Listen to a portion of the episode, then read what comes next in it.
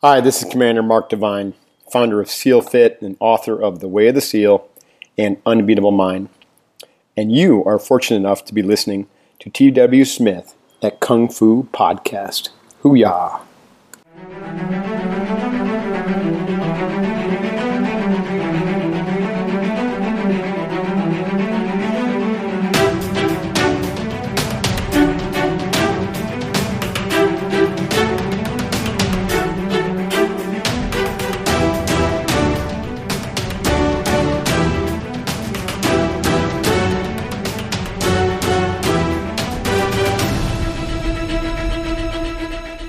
Welcome to Kung Fu Podcast, where we explore the culture, the adventure, and the impact of martial arts. I'm your host, T.W. Smith. We are in part two of warrior training to sportsman's training. In part one, we had gotten into the 1920s and the, maybe the early 30s, where we were looking at this new breed of Chinese martial arts urban associations. These associations had much different agendas than the urban and village type of versions of associations. It went from policing and protecting to politics and promoting. Many of these changes happened in a very concentrated window of time, which remember wasn't also all encompassing either. There are those who preferred the traditional responsibilities, the traditional training and rituals. Adam Hsu comes to mind. Ma Sigung Colin Ying is another one that comes to mind and many others who held on to the heartbeat of Kung Fu, which is usually it is useful and applicable. However, as martial arts bent and twisted into modernity, there became the association for yielding.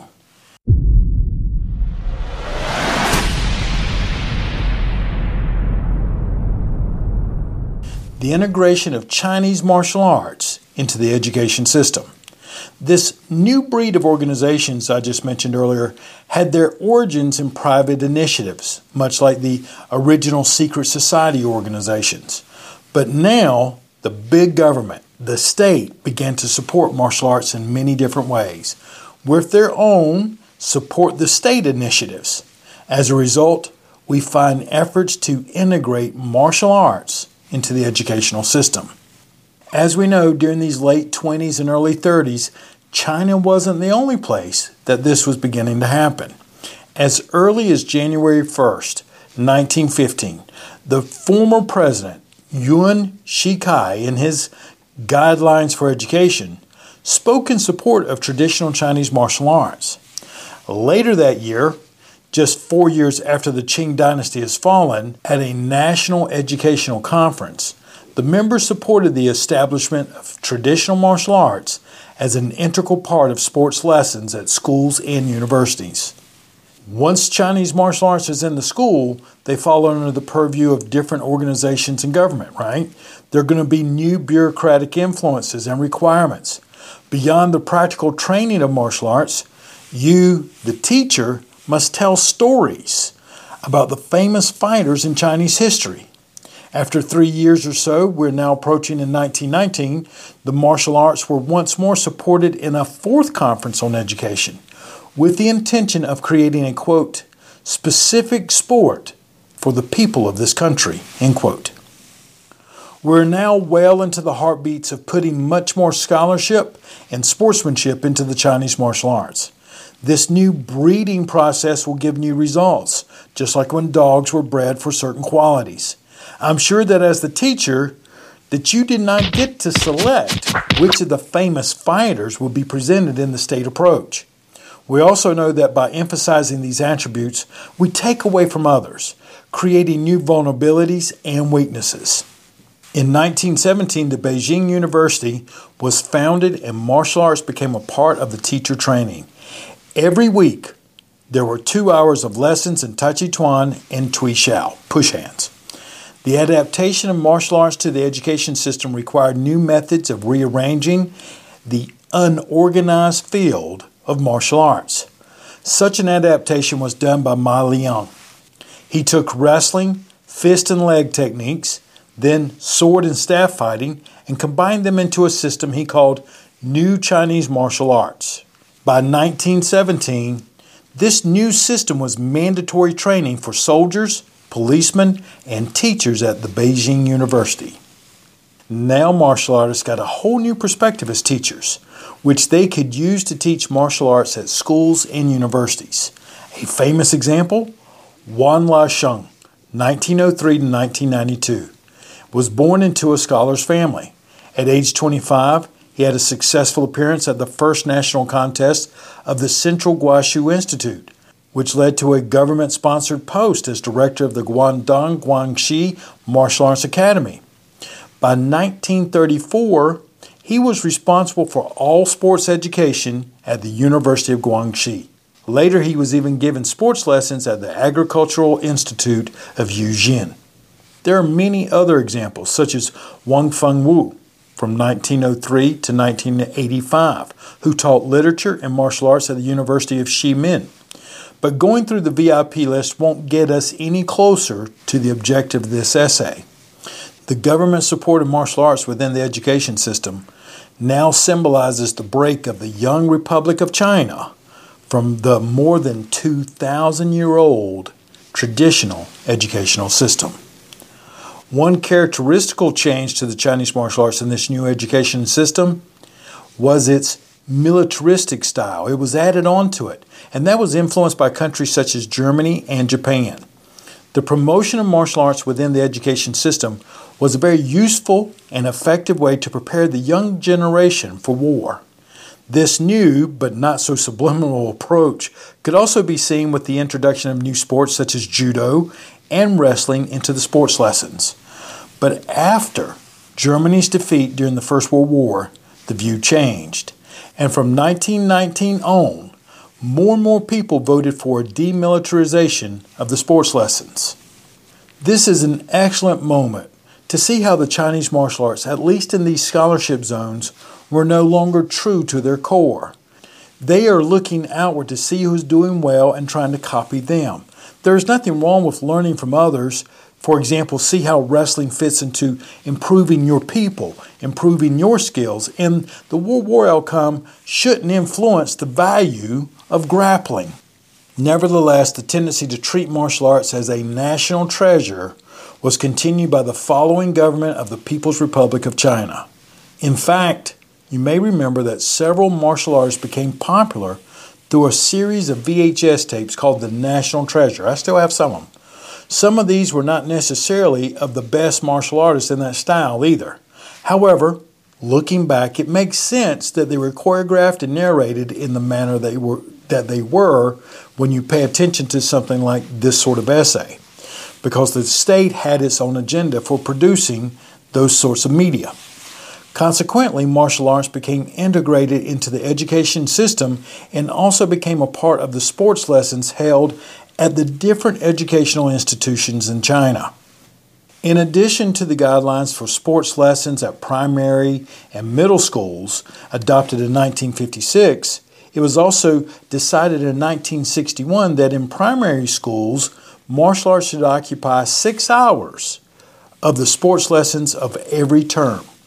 Just as a side note, 1956 was also the same time period that the state approved Chinese Sports Committee to put together the physical education level of Tai Chi, best known as the Yang 24. The main focus was on the study of the basics of martial arts. Middle school students were required to practice eight hours of martial arts every term. The performance of routines and exercises practiced by two people together were the most important aspects of this training. The martial arts lessons were supported by new teaching materials containing the main ideas of old textbooks from the different sports institutes. After the disruption of the period known as the Cultural Revolution from 1966 through 1976, the government made some effort to extend the scope of the martial arts within the education system.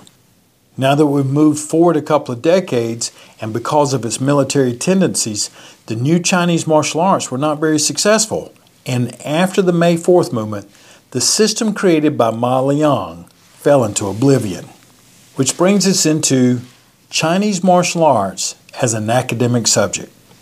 After the standardization at the Beijing Institute of Sports in 1983, other departments added the study of martial arts into their curriculum, such as sports institutes in Shanghai, Wuhan, and Chengdu.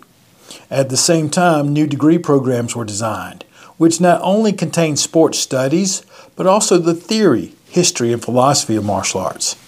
Simultaneously, there were new degrees for martial arts studies, such as get your bachelor's degree, or master's degree, or coaching and distance learner degrees. Professor Filipiak, who we've spoken about over these past couple of episodes, states that the integration of martial arts into the educational system also advanced the scientific approach in martial arts. This was important because, firstly, no one really knew how many schools of Chinese martial arts actually existed. Secondly, there were no standards for forms and exercises practiced in the traditional main schools, such as Shaolin Quan, Tai Chi Quan, Xing Yi Quan, and Baguazhang. This is interesting for me because several Chinese styles historically did not have forms per se. They had numbers of techniques and training uh, focuses. The practitioner would learn to put together things in, for, for example, a short battle sequence. Then he would work on the execution and the tempo of that sequence, just like a fighter might. For example, let's just pose the question Which standard form did Mike Tyson use? He had a peekaboo style of boxing that his coach taught him, and he didn't really have a standard form like a martial artist might think of as a kata or a tao lu. Tyson would have situational sequences get out of the ropes form, pin opponent on the ropes form, get into the zone form, and finish him form, right? Traditional Xing Yi was much like Tyson forms. In some of the other styles, the forms were merely just a catalog of actions, so the practitioner wouldn't forget a particular technique. Professor Filipiak also states that at the time that there was little known about the real history of Chinese martial arts.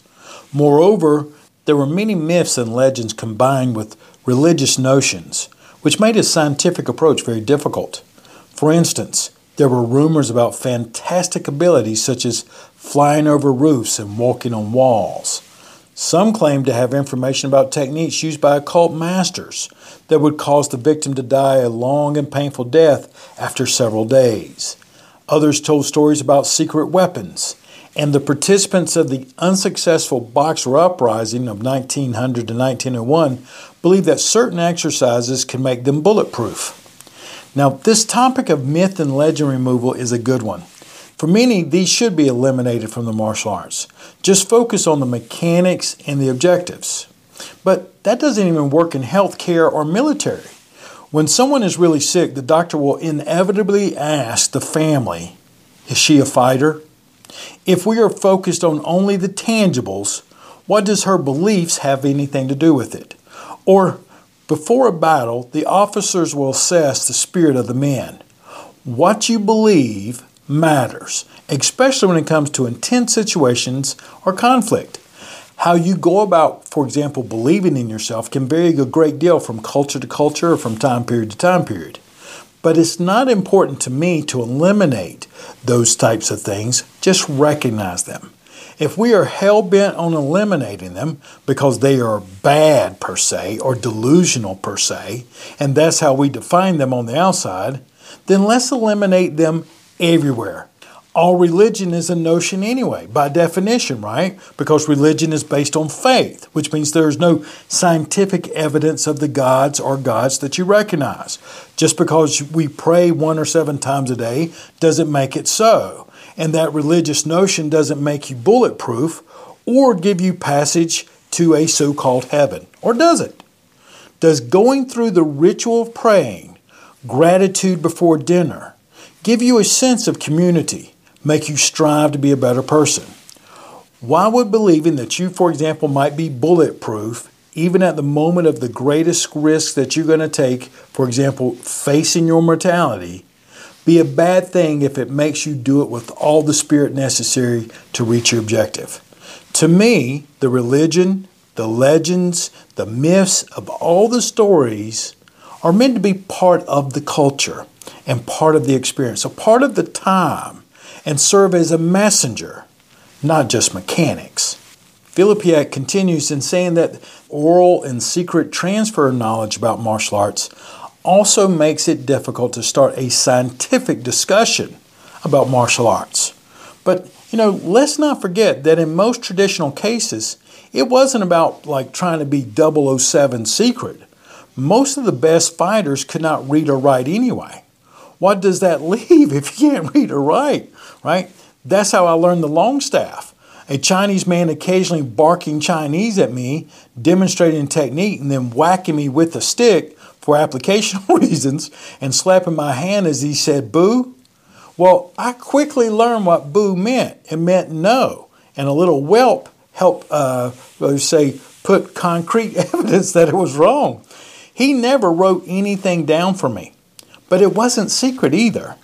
Plenty of people watched me sweating my ass off as I continued to get whacked with that stick. Granted, there are these, if you want to call them secret things that you might teach to appropriate students or more advanced things, and as well during a dynamic time of governments hunting people down who were teaching martial arts, there was also a personal safety reason involved. Nothing like getting your head whacked off for teaching martial arts somewhere. As we go back to Filipiak's essay, some schools had traditional guides containing illustrated postures and techniques described with short commentaries. These materials were generally not made public, except for some military handbooks published during the Ming Dynasty, which was 1368 through 1644. There were only a few resources providing information about the technical aspects and the historical development of Chinese martial arts. This situation changed at the beginning of the 20th century when some people began to do research on martial arts. As a result, many new books were published. Most of the authors were martial arts masters who wrote textbooks to give beginners an introduction in different martial arts schools. Professor Filipiak also gives an example the study of Bagua Zhang, written by Sun Lutang in 1917, which there is a full compilation of Sun Lutang there at the website, and it helps you understand another myth just because someone like Sun Lutang writes a book on martial arts doesn't mean that's what it is all about. And you just want to be aware of the context to which something is written. As well, there's The Art of Tai Chi Chuan, written in 1925 by Chen Wei Ming, who is a student of Sun Lutang and also a scholar. Again, be aware of the context to which you write. And I think uh, Dr. Ben Judkins once said is that it wasn't just about the martial art. It was like Taoist Teaching 101 with Bagua 101. And I've pointed out that Tang Hao was quite literally the tip of the spear when it came to this more scientific approach, and he's also one of my favorite historical figures. He began to dissect and point out the myths, legends, just plain fakes in Chinese martial arts. Filipiak describes Tang Hao's work as remarkable. He used historical sources to analyze the people, schools, weapons, and techniques of martial arts. And it wasn't easy to get traction on this academic approach either. Remember that in the beginning, there was a lack of academic interest in the martial arts. Most of the Chinese martial arts experts were not scholars to begin with, and most scholars had very little interest in the martial arts. So, in our timeline, we have pole vaulted from the 1920s to the 1980s, where Chinese historians and sports scientists took further steps to research martial arts. It could be that the success of martial arts movies made in Hong Kong resulted in a return of academic interest in martial arts in mainland China. In 1985, Shi Yuntai published the first history of Chinese martial arts, which starts with the Qin dynasty up through the 1980s. Other studies followed, but now the academic interest turned to other aspects of martial arts. And this is where that creeping line of definition starts to move again. The academic interest began to also include problems concerning the cultural dimension of Chinese martial arts in relationship to questions about its philosophical and religious background. A good example of this is the study about the culture of martial arts published by Kuang Wennan in 1990. These different new approaches were based on the view that traditional Chinese martial arts were a phenomenon of high complexity that demands an interdisciplinary approach. So, if I understand this correctly, Philosophy and religious research is going to be included, but myths and legends are going to be eliminated. Which brings us from art form to sport. Professor Filipiak summarizes The process of how martial arts adapted to modernity becomes clear when we look at its practical and technical aspects. The adaptation process resulted from the clash of Western and Eastern cultures caused by the violent invasion of Western powers into China. Apart from the fact that it brought negative effects to the Chinese economy and political stability, many Chinese people became fascinated by the new Western culture. There was a large interest in learning more about sports such as track and field, rowing, swimming, ball games, and other competitions. Compared to these kinds of sports, with their rules, celebrations, champions, martial arts seemed to be a relic of old imperial China, only there for its nostalgic value. Adding to the disadvantage of martial arts, public opinion changed after the First World War. The change is clearly reflected by the Chinese media. An analysis of articles in the Chinese daily newspaper Shenbao, which was founded in 1872, showed that public interests were shifting. Like most media, they were out to make money. They have sponsors that pay attention to circulation and what is happening out in the world and what sells a magazine or a newspaper. They focus primarily on what sells. If you follow the traction, here's what sells and here's what they were writing about. In the year 1919, there were 23 articles on martial arts seven on Western sports. In 1922, there were 22 articles on martial arts and then 34 on Western sports. That is a 500% increase. In 1926, there are only nine martial arts articles written and 73 written on Western sports. By 1927, one year later, there were zero articles written on Chinese martial arts in a Chinese newspaper. The public opinions and interest into the Chinese martial arts changed immensely from 1919 to 1927. Like I said, you went from 23 articles on martial arts in 1919 to zero by 1927. You went from seven articles written on Western sports in 1919 to 73 by 1926. These are public indicators that the militarism of the Chinese martial arts had lost its attraction. Besides the two big events, the 1923 National Martial Arts Meeting and the foundation of the Center for National Martial Arts in 1923, it was nearly an entire downward spin during the 1920s. No longer were martial arts supported to keep the young generation mentally and physically fit for war. In fact, there were many recommendations that military elements be removed from sports lessons. During the same time, martial arts lost government support, dropping it far from public visibility. The state is very good about making sure you pay attention to what they want you to pay attention to. Which brings us to the section of where traditional Chinese martial arts is on life support. Fortunately, there were a few passionate people who helped to keep the tradition alive with the intent of continuing the history of Chinese martial arts. But it was very clear that the old system needed to change. It was time to adapt martial arts to the needs of the modern society, to find new forms for its practice and presentation. In the process, the original militaristic and combative aspects of martial arts began to be overshadowed by the trend toward development into a sport. This trend was evident simply in terminology. Terms such as physical education and sport were introduced into the Chinese language. Consider that.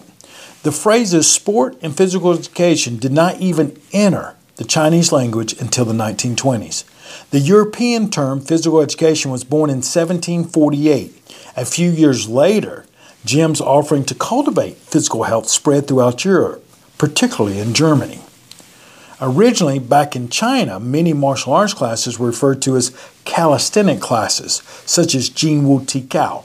However, in 1923, as we were just talking about with the uh, newspaper there, as public opinion was changing, they experienced a policy change.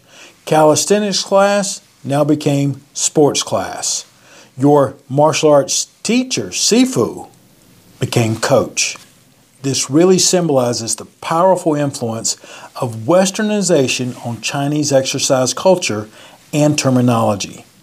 Another step in this direction was undertaken by Yang Cheng Fu, who lived from 1883 to 1936.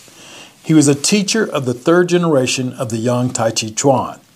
He developed a new version of the Yang Tai Chi Chuan called the Big Form, which was adapted as an existing demand for health exercise. So within, Yang Cheng Fu changed the original high jumps, stamp kicks, and other difficult movements in order to make it more of a physical education set. Which leads us to the section that I call Face Off. You probably remember there was a movie with John Travolta and Nicolas Cage where one takes one face off and puts it on a different body.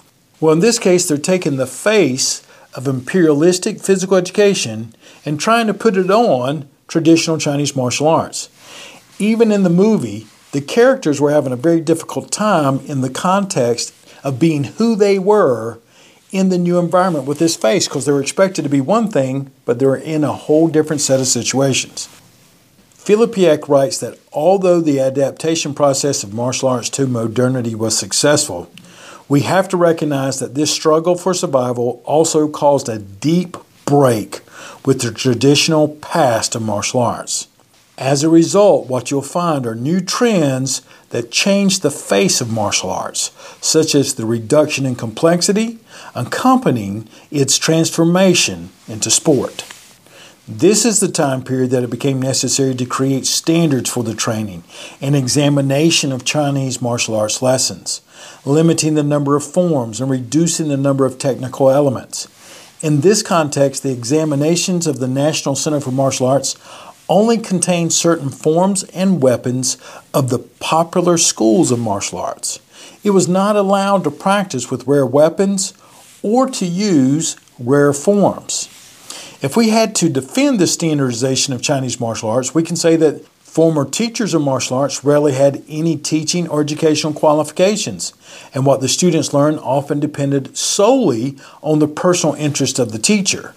Now there was a standardization of teaching as well as standardization of textbooks, which helped to quickly popularize the standard martial arts.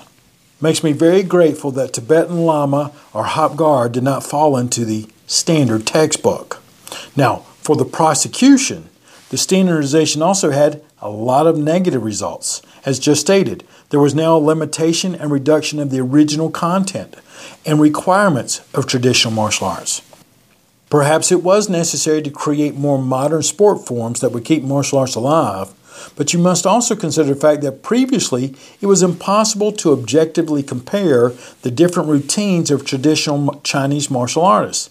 There were so many stylistic movements, techniques, and practice speeds that it allowed for the cultural differences. In the end of it all, you were tested on your ability to walk out there and to protect yourself. Now, at least it was possible to compare some folks in a competition judged by standardized rules, for example, in their forms. In free fights, it was also important to set up rules to protect the fighters. Therefore, the sports practice in martial arts required a set of rules of binding character. The first step to set up these rules for martial arts competitions go back to the end of the Republic of China, which was established in 1912. But the free fighting championship held by the National Center for Martial Arts in Hangzhou in 1929 still followed the traditional pattern. The two opponents had to fight on a high platform. There were no limitations, such as age or weight. Scores were given if one opponent was able to knock down or throw the other one off of that platform. If a fighter could win two of three rounds, he was the winner of the match. In 1948, all that gets scrapped and the rules get an overhaul. The Committee for the Seventh National Sports Competition created a more regulated way of competing as the following outline of martial arts regulation will demonstrate. Here are some of the highlights of the 1948 announcement to changing the rules. So instead of throwing people off of a tall platform, we were now going to have you know, scores based on good or bad performances in boxing or weapon competition. Uh, there will be one routine allowed for each performance. Only one performance of weapons, whether it was single or partner performance, per competitor was permitted. The use of weapons is limited to just four categories. You could pick a saber, a sword, a spear, or a staff. We have time allotments, which is uh, five minutes for all competitors. Scoring regulations were going to be based on three criteria posture, movements, and the sequence of action, with a perfect score of 100 points in each criteria. The average of the three was going to be your final score. One of the other things that's going to happen through this process of changing from traditional Chinese martial arts and training into this more sports realm is now we actually start to see this development between the difference between amateurs and pros. Once we get into standardizations and judging, organizations begin to set a uniform set of rules to identify amateur and professional artists. It continues even to this present day. The presentation of forms began to dominate the competitive landscape, and the rules to compare the competitors became more important. The body of rules and regulations designed in 1958 regulated the design and number of elements for different styles, and also set time limitations and regulated other aspects of the sport. To me, this is where it absolutely divides into the abyss. Now you can be a professional martial artist strictly due to your ability to perform a set of form within a set of rules inside of your time and pleasing the judges. Thinking of all the variables at play, such as politics, there would be no combative presence. You are now considered a pro because you have a nicer uniform than I do and you can do a form better than I do. In fact, Filipiak states because of the narrow scope of the rules and regulations, the character of the presentation became more important than the realistic applications of the movements. The competitors in these newly designed martial arts exhibitions began to perfect their presentations following the well known Olympic motto of higher, faster, and stronger. The new presentations contain more and more artistic elements characterized by rapid movements, high jumps, and expressive gestures, creating a new form of aesthetic movement. At the same time, the combative aspects became less important. In addition, there were also changes in weapons. The weapons now used in martial arts presentations were only props, like that flimsy ass tin foil sword, which was very different from a real weapon constructed for battle. Since 1960, martial arts sports groups were founded in all provinces, cities, and self governing areas. As well, martial arts became part of the sports curriculum at the Chinese primary, middle, and high schools. This gave birth to a network of federations, schools, and institutes which were created and provided the amateurs and professionals with the necessary structure to practice martial arts under modern sports regulations which begins to speak to the globalization of sporting Chinese martial arts. As it moves forward into the 60s, athletes from all over the world became fascinated by the new modern martial arts and took part in these competitions. The 2008 Olympic Games of Beijing. Those presentations showed that the international community has jumped on board. So now we're at the place of looking at the development of the Chinese martial arts from a feudal relic into a national treasure. And this adaptation process was actively supported and advocated by the government. Certain trends, such as the integration of martial arts into the educational system, would have been impossible without government assistance. Financial aid and other government support systems also helped martial arts to establish its reputation in modern times. This government support from the time of the Republic of China onward was unique in the history of Chinese martial arts. In Imperial China, martial arts were practiced by the military and were also part of the military examination system. The increasing use of firearms changed martial arts military importance. Remember that under the Qing dynasty, 1644 through 1911, martial arts were disapproved of for security reasons. On several occasions, the imperial government would strictly forbid the people from practicing Chinese martial arts. And that was because those were real, traditional Chinese martial arts. They posed a threat, or could pose a threat, as compared to Peter panning across the stage with tinfoil. No threat there. Practice all you want. Under the Republic of China, now that martial arts was turning into physical education and performance routines, the government's attitude toward martial arts changed. Now martial arts became accepted as a national treasure. The founding of the Center for National Martial Arts in 1928 also shows and demonstrates that the government appreciated the cultural value of martial arts and promoted it through state support. The term martial arts, wushu, changed to national martial arts, guoshu. It is argued that this was to lay emphasis on the importance of martial arts as a national treasure and to commit the government to this project. Unlike the private martial arts organizations, the Center for National Martial Arts was subordinate to the control of the Ministry for Science and Education. The Chinese government supported the center to an amount of 4,000 yuan per month.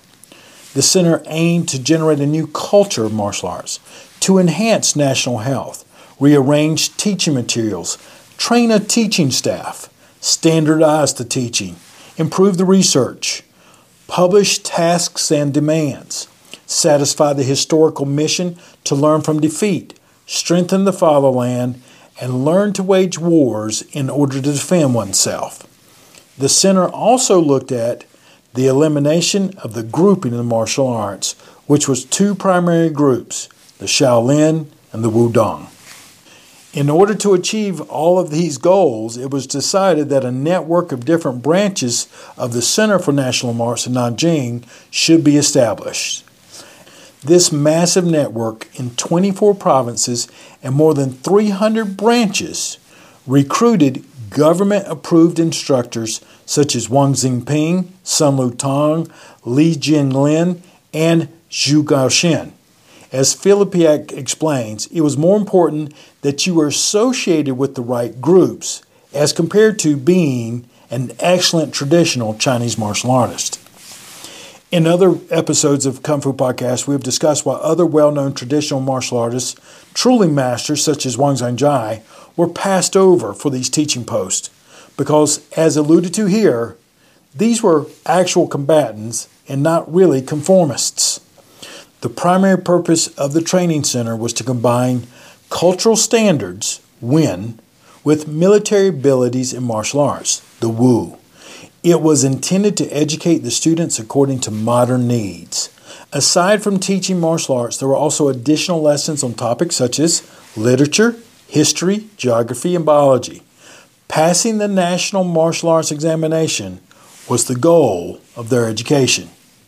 And there were only two historical national examinations. The first, October the 15th, 1928, and the second on February 2nd, 1933.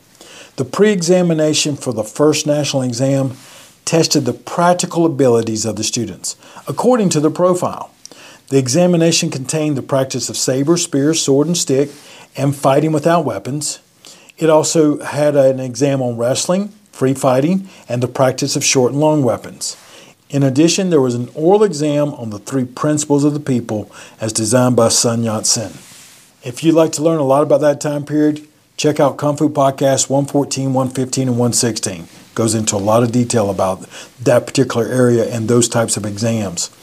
The next step into taking the Chinese martial arts into a national treasure was the creation of the Chinese National Martial Arts Team, which became a symbol of cultural identity.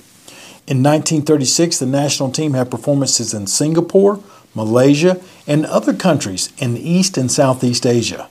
To spread the popularization, the martial art exhibits were also organized in the West. I'd like to point out that this time period parallels with the international spread of judo. Shinzo Takagi took judo to India, Nepal, and Afghanistan in 1929. The Italian Judo Federation was founded in 1924. In 1934, the European Judo Union was formed. New, modernized Asian martial arts was being spread with government support throughout the world. Back in Germany in 1936 at the Olympic Games, there was a Chinese martial arts exhibit. The same year, another exhibit in Frankfurt in the presence of more than 1,000 spectators, which was also successful. In the beginning, martial arts were supported within the scope of the general sports promotion. Politicians such as Mao Zedong and Zhou Enlai tried to revise the worldwide opinion of the air quote sick man of Asia as quickly as possible. Large sports events such as the Sport Games of the Nationalities, organized by the Sports Ministry in Tianjin in 1953, also included martial arts exhibitions. In 1954, the National Martial Arts Team was established, and in 1956, the first large competition in Chinese martial arts took place with participants from 12 provinces. The government not only provided financial aid and other forms of assistance, but also had an influence on the essential content of the traditional Chinese martial arts. With recent and present day events after the COVID 19 lockdown, we can get a real perspective of what government officials will deem necessary and essential and what they don't. To say some of it is very ass backwards is an understatement. Which brings us to the conclusion of the warriors to the sportsmen.